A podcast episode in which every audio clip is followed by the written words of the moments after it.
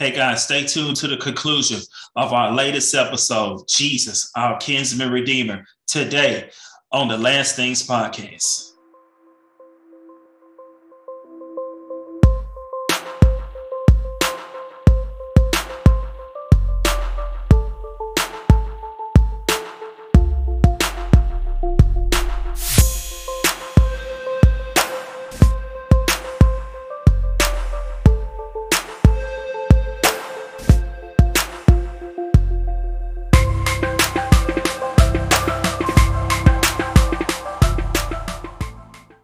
John chapter 12. I'm sorry. John chapter 12, verse 32, 30 through 32. Then Jesus tells, then Jesus told them, the voice was for your benefit, not mine. The time for judging this world has come, where Satan, the ruler of this world, will be cast out. The Jesus says Satan rules this world. Why? Because man forfeited it when Adam sinned. So now Satan has taken control of this world. But now God has the deed, the original deed, God has it. So, kinsman redeemer, you need somebody akin to Adam. Who could that be? Jesus. I'm going to explain that in a minute, okay? We're going to come back to it. Now, it had to be akin, it had to be akin to man. Now, he had to be willing to do it. And he had to be able to do it. And he had to pay full price, right? So let's keep going. I'm so sorry. I think I jumped ahead. Verse 5. But one of the 24 elders said to me, Stop weeping. Look, the lion of the tribe of Judah, the heir to David's throne, has conquered. He is worthy to open the scroll and break its seven seals. I looked and I saw a lamb that had been killed, but is but was now standing between the throne and the four living beings and among the 24 elders. What you say, John? So John says Jesus has just shown up. How do we know it's Christ? Because of the names. And what is G- what was Jesus known? John the Baptist called him what? The Lamb of God. Notice something. Lamb is capitalized. Lamb's capitalized. Only in scripture you do that as if this is something, this, this ain't no regular lamb. This is Jesus that John is seeing. He said, poof, Jesus just showed up. And he looks like he did when he died on the cross. Hmm, why does he look that way? Remember, kinsman redeemer, land. You had to be able, you had to be a kin. What was what, what's one of Jesus's names? The Son of Man. Jesus is known as the second Adam in Scripture. So we got Jesus. He's kin to Adam. He had to be willing to do it. Philippians chapter 2, verse 5 through 8. This is what it says. You must have the same attitude that Christ Jesus had, Though he was God, he did not think of equality with God as some something to cling to. Instead, he gave up his divine privileges. He took the humble position of a slave and was born as a human being when he appeared in human form. He humbled himself in obedience to God and died a criminal's death on a cross. He was willing to do it. John chapter 10, verse 18 says it this way no one can take my life from me. I sacrifice it voluntarily, for I have the authority to lay it down what I want to and also to take it up again. For this is what my Father has commanded. He was willing to lay his life down for us. He was willing to. And he was able to. Romans chapter 5. I didn't pull up that scripture, guys, but that's another scripture of why he was able to. Romans chapter 5, verse 18 through 19. And another one, Second Timothy chapter 2, verse 5. He had to be able to do it. So if he's the Lamb of God, he could not have any blemishes. I want y'all to notice something. In the Old Testament, when they sacrificed lambs, you could not break the bones of the lambs. It's in it's in the Old Testament. I'm not sure where it is. I'll have to look it up. Um, but one of the things was when you sacrifice the lamb, you can't break its bones. Why is that important? Remember, Jesus is what? Jesus is what? The Lamb of God. He was sacrificed for us, right? Did you guys notice on that cross, was Jesus's bones broken? No. Remember, the soldiers broke the criminals' legs. And as they were getting ready to break Jesus's legs, they didn't. So what did they do? They pierced him on the side instead. If they had broken Jesus' legs, he would not been a worthy sacrifice for us because that was one of the laws in the Old Testament. You could not break the bones of the uh, lambs that you sacrifice. He wouldn't have been the perfect sacrifice for us if they had broke his legs. And had he fell into temptation, had he fell in the wilderness when the Holy Spirit led him to be tested by Satan, he would not have been, he wouldn't have been the perfect, uh, perfect sacrifice. The, the Bible says there was no guile found in his mouth. He was an innocent man who died a sinner's death. He was able to do it. And he had to pay full price. What was the full price? His life. The Bible says that the shedding of blood, there can be no remission of sin. If Christ had not shed his blood for us, there could be no remission of sin. So, the role of kinsman redeemer, Jesus, he would he would be our redeemer. He's kin to Adam. He's the second Adam. He had to be able to do it and he had to be willing to do it and he had to pay full price, which is why I believe this is why John, this is why he showed up as a lamb to show God, I paid full price for it. I paid for it with my life. Now, let's keep going. Uh, it has he, I'm sorry, I'm very sorry. He has seven horns and seven eyes, which are what? The seven spirits of God that are sent out to every part of the world. We know that's the Holy Spirit. Now he said seven eyes this time. He said all over the Holy, he sees everything. See, a lot of people think that what, you know, that's why it's saying what's done in darkness shall come to light. Everything that you do, you think you're getting away, you not. God sees all.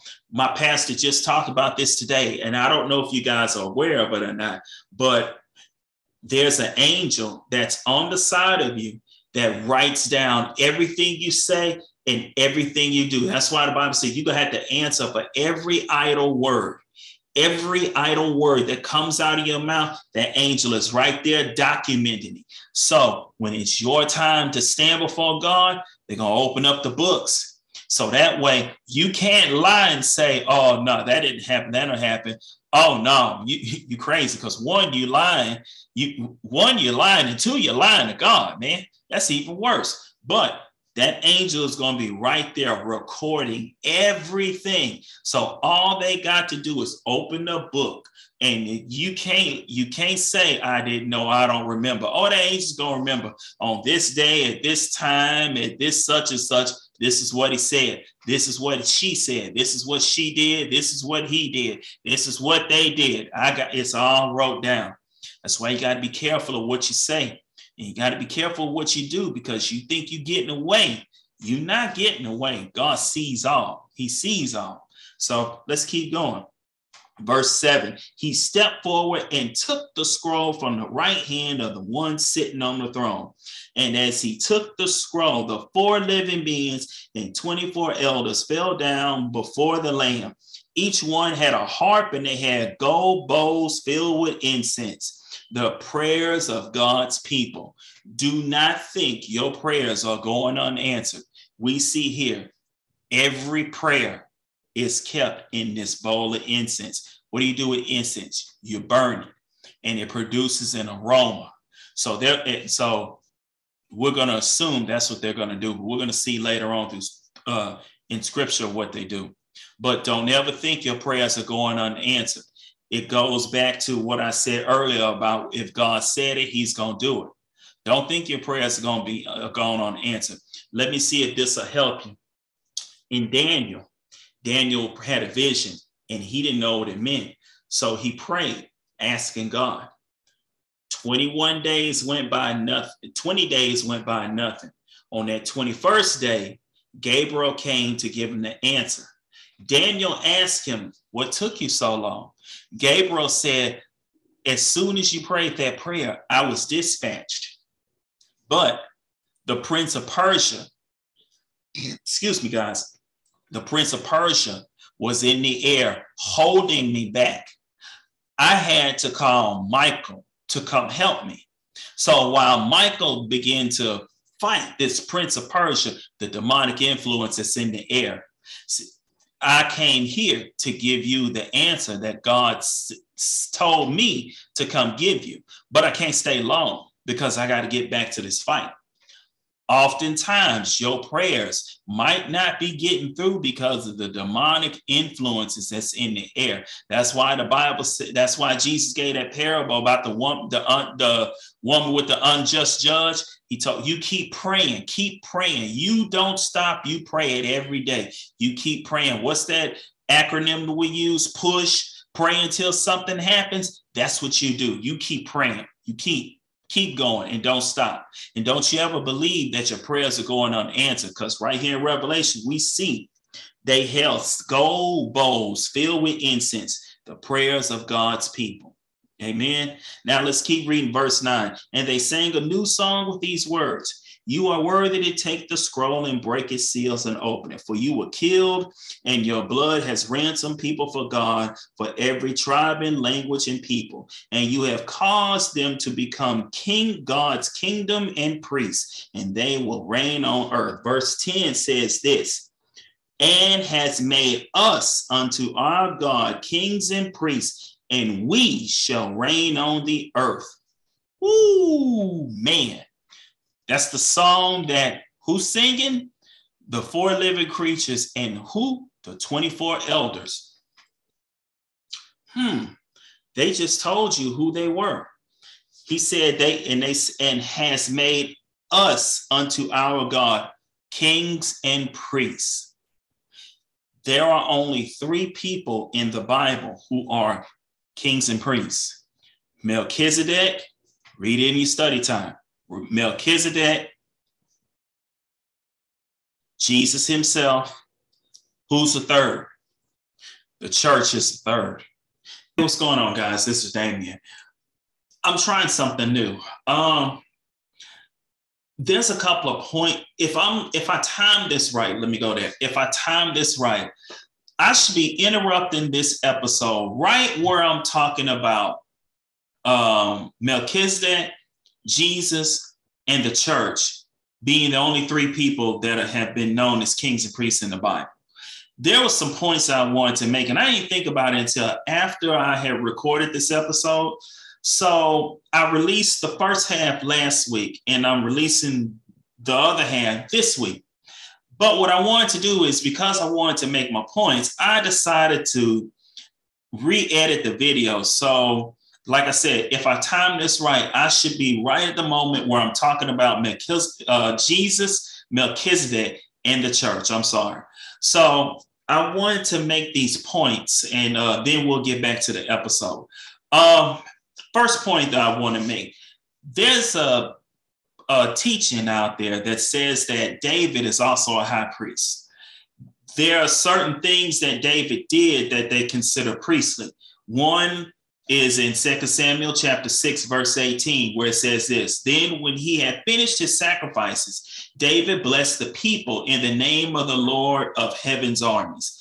And then there's uh, another passage of scripture where I believe it's it's First Chronicle chapter 15, verse 16 through 29. It's in there where it says David leads the procession of priests who are carrying the ark and another thing that they have taken out of context is Psalm 110, the 110th number of Psalm, verse 4. The Lord has taken an oath and will not break his vow. You are a priest forever in the line of Melchizedek. So there's a teaching that says David is a high priest. David's not a high priest. He's not. He's a king, but he's not a high priest for two reasons. One, in the Old Testament, all of the high priests in the Old Testament, they always came from the tribe of Levi. It's called the Levitical priesthood. Why did they come from the tribe of Levi? Remember, in the Old Testament, when they were dividing up the promised land between all the tribes, all of the uh, 12 tribes of Israel, remember, God told the tribe of Levi they would not receive any inheritance of the land. They got cities but they did not get land of their own like everybody else did because God told them he was going to be their inheritance. So, because of that, the oh, when you speak of high priests in the Old Testament, they always came from the tribe of Levi. David did not come from the tribe of Levi. David came from the tribe of Judah. So he is not a high priest. If he was, he would have came from the tribe. God, he would have he would have been born through the tribe of Levi, but he was not. He was born through the tribe of Judah. And the second reason why David's not a high priest, remember where we just read in 110th number of Psalms, verse 4, where it said, You are a priest forever in the line of Melchizedek. If you look at verse 1, what does it say? The Lord said unto my Lord. The New Living Translation says this The Lord said to my Lord, David said, God said to his Lord. Who is David's Lord? Who is David talking about? David is talking about Jesus Christ. This whole chapter is about the plan that God has for Jesus Christ. When it's verse four, when it says the Lord has taken an oath and will not break his vow, you are a priest forever in the line of Melchizedek. That's talking about Jesus Christ. It's not talking about David people look at that scripture and they say, oh, that's God saying David comes from the line of Melchizedek. No, that is that is God talking about Jesus Christ will come from Jesus Christ will come in the line of Melchizedek. Okay, so David is not a high priest. So let's uh hopefully that cleared that up. David's not a high priest. Now, later on in the episode, I'm going to talk about Melchizedek and I'm going to say, read him in your study time. But since I'm doing this interruption in the episode, I, I want to point to you where to study him at. Okay. So he first appears in Genesis chapter 14, verse 18 through 20. This is where he first appears. Well, I'm paraphrasing. You go back and read in your study time where Abraham is walking, he runs into the king of Sodom and he runs into Melchizedek. Melchizedek bless, uh, gives him bread and wine and he blesses him. Afterwards, Abraham gives Melchizedek a tenth of everything he had collected, which would be a tithe. So Abraham gives Melchizedek a tithe. Now, if you want to really go in depth of Melchizedek, read Hebrew chapter 7. Hebrew chapter 7. So read Genesis chapter 14, verse 18 through 20, and then go back and read Hebrew chapter 7. I'm going to give you an example of something that's in Hebrew about him. Hebrew chapter 7, verse 3 says this There is no record of his father or mother, of any of his ancestors, no beginning or end to his life he remains a priest forever, resembling the Son of God. The scripture says he just showed up out of the blue. He first showed up in Genesis. There's no record of who his mother is, who his father is, any other ancestors. There's no record of his birth. There's no record of his death. There's no record of nothing. He just shows up out of the blue, blesses Abraham. The one thing that we do know about him when he shows up is he's the king of Salem. He's the king of Salem and a priest of God most high, of God most high. We know about him. He is a king and he is a priest. That is all we pretty much know about him. The scriptures don't say anything else about him. Hebrews 7 says, There's no record of his parents, his ancestors, his birth, or his death. So, because of that, he remains a priest forever. You know, the Bible where, where it says uh, Jesus will come in a line of Melchizedek. Melchizedek is a priest forever, and Jesus is a priest forever because he's Jesus is our high priest. What's a high priest? The person who's the, the middleman between God and his people. That's who the high priest is. That's what a high priest is. Jesus is the middle, is the middleman between God and us. That's why, so he's our high priest.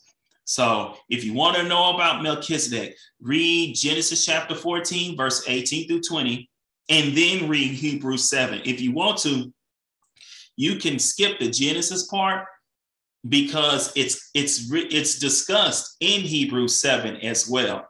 But my advice is read Genesis 14 verse 18 through 20 and then read Hebrews 7 to learn about Melchizedek. Now, the final point that I want to make is I said G- Melchizedek, Jesus, and the church as the only three people who are considered kings and priests, right? Remember what I what do I always say about the church? One body with many parts. So when I say the church, I'm saying the church as singular. That's why I said only three people. The church is singular, one body, many parts. So remember that the church is one body with many parts. That's why I said only three people. The church is considered singular, not plural, singular. Okay. So I wanted to bring those points out. So that's why I did this little edit, um, this little edit to put into the episode. So guys, that's really all I got. So um, how did they say it back in the day? Back to our regularly scheduled program. Love you guys. See you next week. Look what he said. It has made unto us that we shall reign on the earth. Who is promised to reign with Jesus on earth? The church is. These 24 elders have what?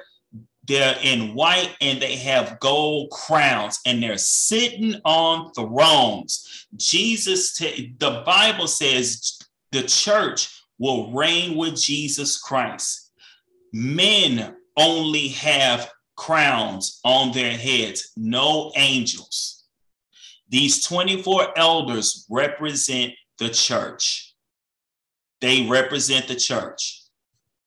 They are elders in the church, but they are connected to the church. They are elders of the church.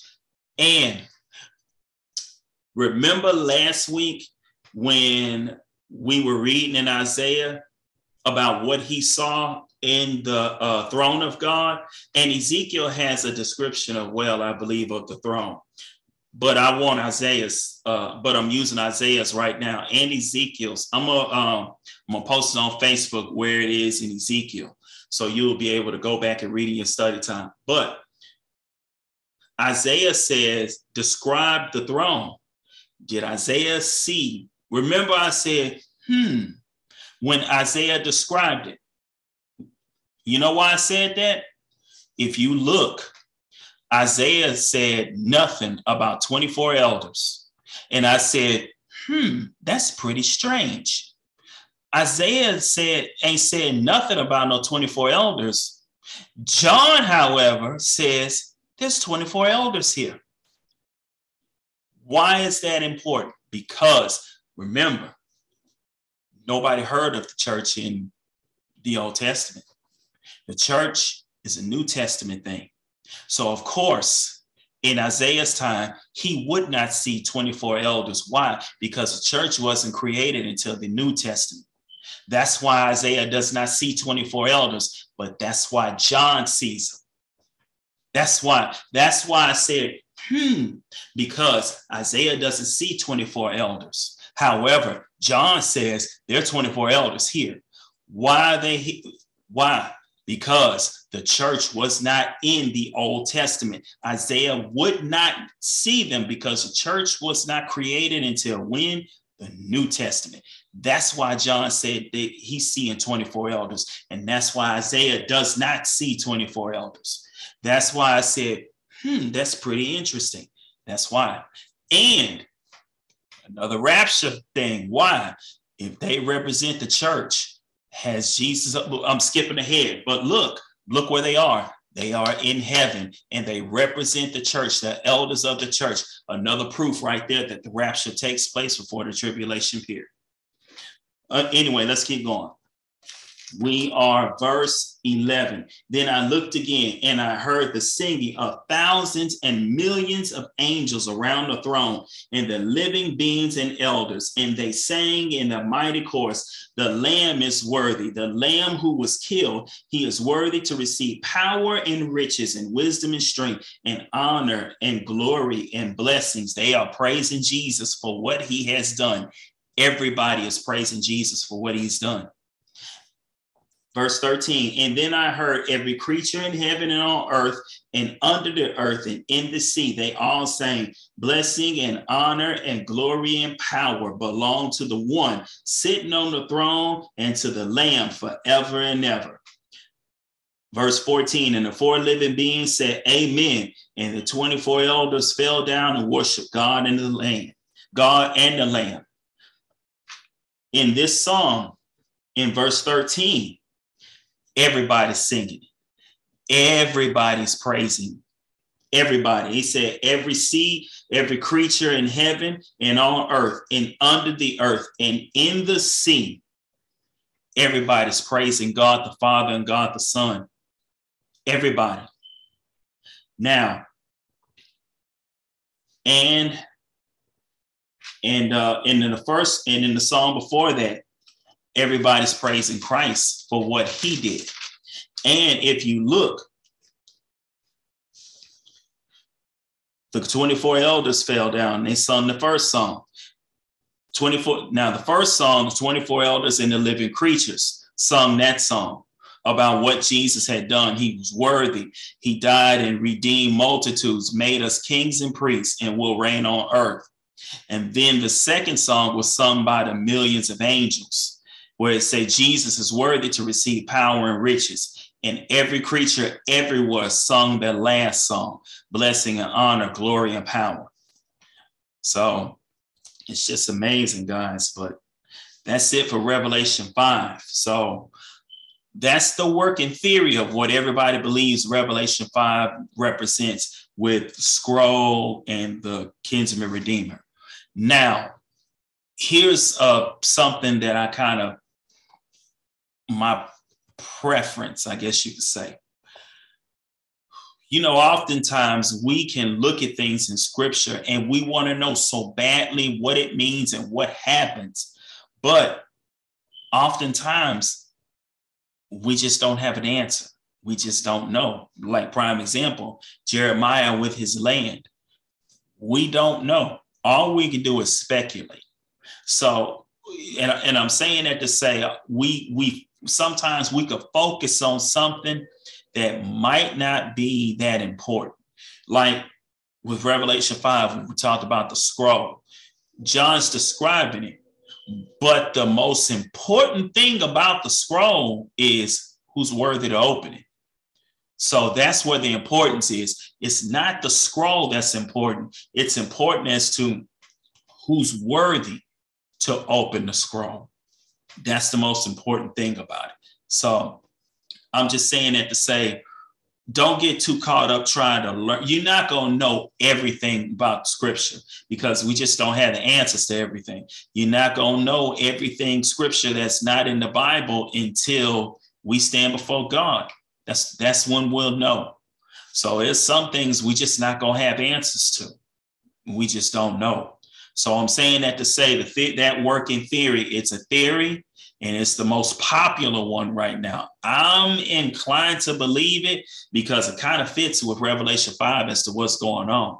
So, but again, it's your opinion. You need to research it yourself and make your own conclusion. It's just my job to present it to you. So you make your own decision. But Guys, that's it for Revelation 5. But before we go, you know we want to do? We want to offer salvation to you.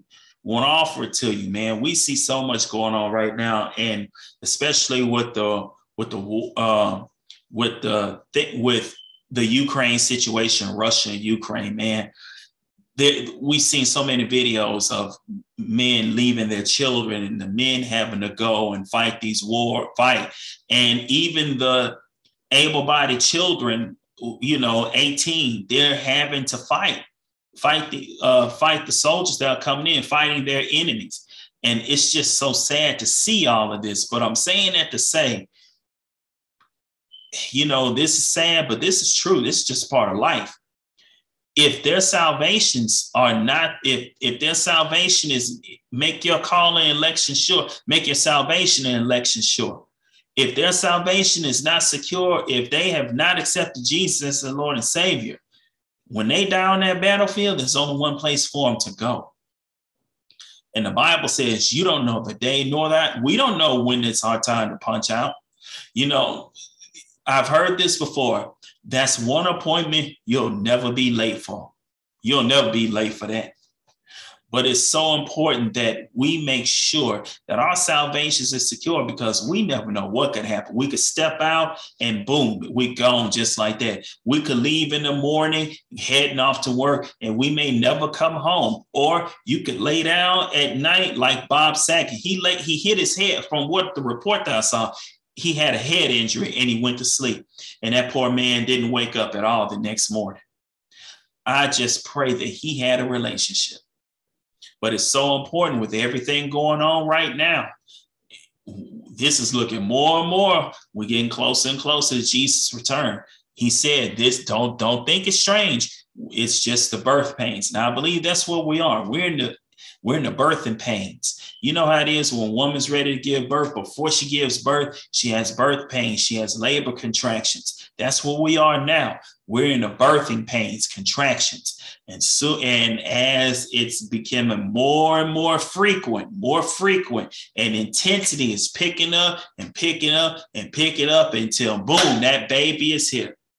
And what baby are we looking for? We're looking for Jesus, and he's coming.